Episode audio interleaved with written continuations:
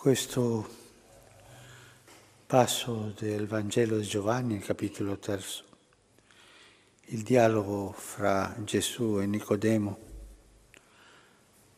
è un vero trattato di teologia. Qui c'è tutto. Il Kerygma, la Catechesi, la riflessione teologica, la parenesi, c'è tutto in questo capitolo. E ogni volta che noi lo leggiamo, incontriamo più ricchezza, più spiegazioni, più cose che ci fanno capire la rivelazione di Dio. Sarebbe bello leggerlo tante volte, per avvicinarci al mistero della redenzione. Soltanto oggi prenderò due punti di tutto questo, due punti che stanno nel pezzo, nel passo di oggi.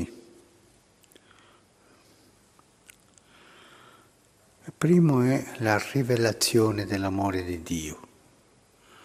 Dio ci ama. E ci ama, come diceva un santo, come una pazzia. L'amore di Dio sembra una pazzia. Ci ama, tanto amato al mondo da dare il figlio unigenito. Ha dato il suo figlio, inviare il suo figlio. E lo ha inviato per morire in croce. E ogni volta che noi guardiamo il crocifisso, troviamo questo amore. Il crocifisso è proprio il grande libro dell'amore di Dio.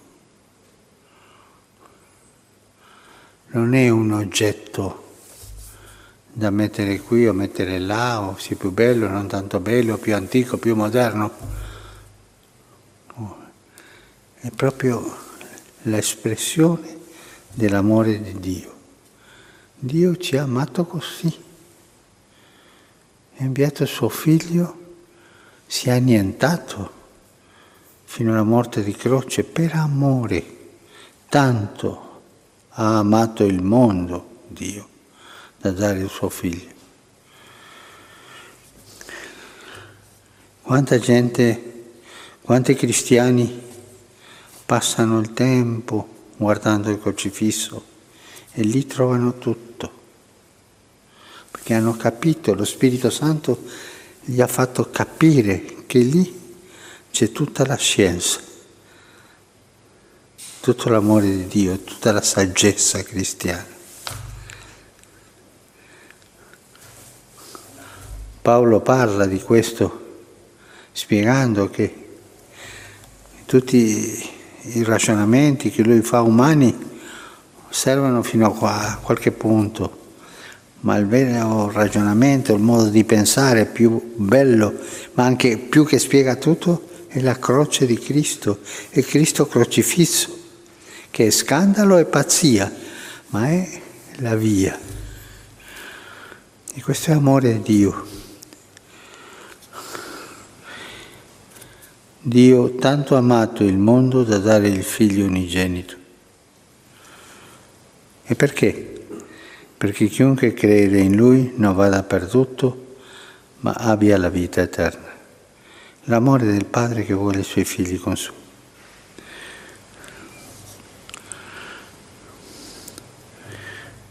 Guardare il crocifisso in silenzio, guardare le piaghe, guardare il cuore di Gesù, guardare l'insieme. Cristo crocifisso, il Figlio di Dio, annientato, umiliato, per amore. Questo è il primo punto che oggi ci fa vedere questo trattato di teologia, che è il dialogo di Gesù con Nicodemo. Secondo punto è un punto che ci aiuterà pure. La luce è venuta al mondo, ma gli uomini hanno amato più le tenebre che le luci, perché le loro opere erano malvagie. Gesù riprende questo anche della luce. C'è gente che, anche noi tante volte, non possono vivere nella luce, perché sono abituati alle tenebre.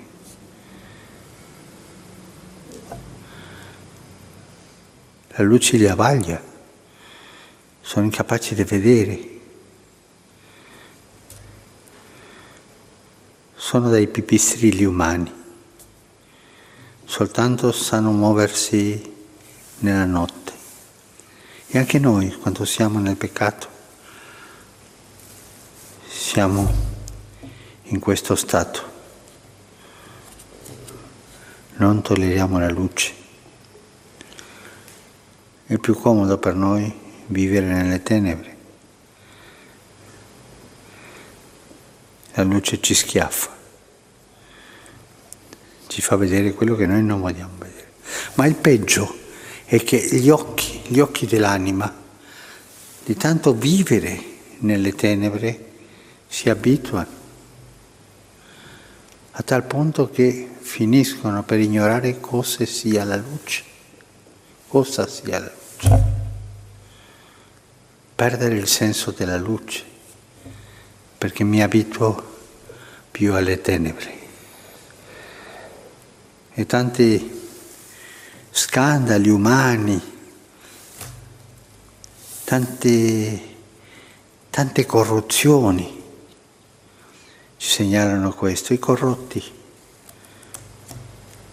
non sanno cosa è la luce, non conoscono.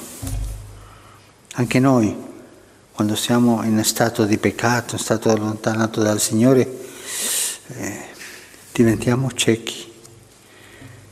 E ci sentiamo meglio nelle tenebre e andiamo così senza vedere, come i ciechi, muovendoci come possiamo.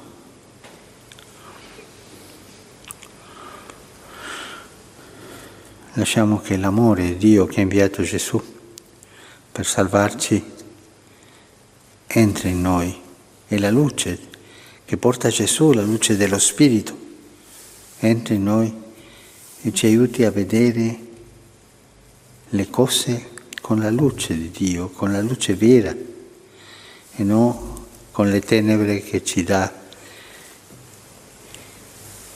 il Signore delle tenebre.